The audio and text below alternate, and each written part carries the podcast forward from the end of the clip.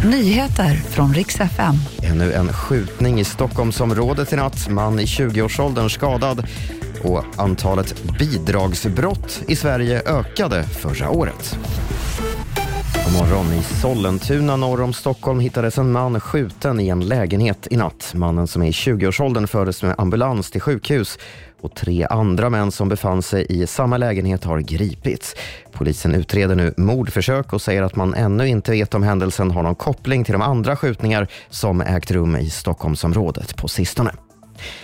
Antalet fusk med bidrag i Sverige ökar. Förra året rapporterade myndigheterna 11 300 misstänkta bidragsbrott, vilket är 15% fler jämfört med året innan. Och man stoppade också felaktiga utbetalningar på 1,8 miljarder kronor. Flest fusk upptäcktes av Försäkringskassan men också av Arbetsförmedlingen, CSN och Pensionsmyndigheten. De polisanmäler också allt fler misstänkta brott. Det rapporterar Sydsvenskan.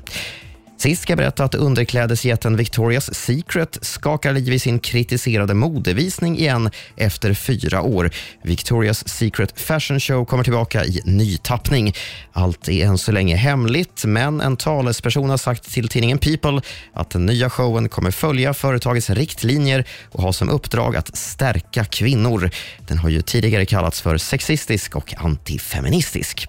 Och det var de senaste nyheterna. Jag heter Robin Kalmegård.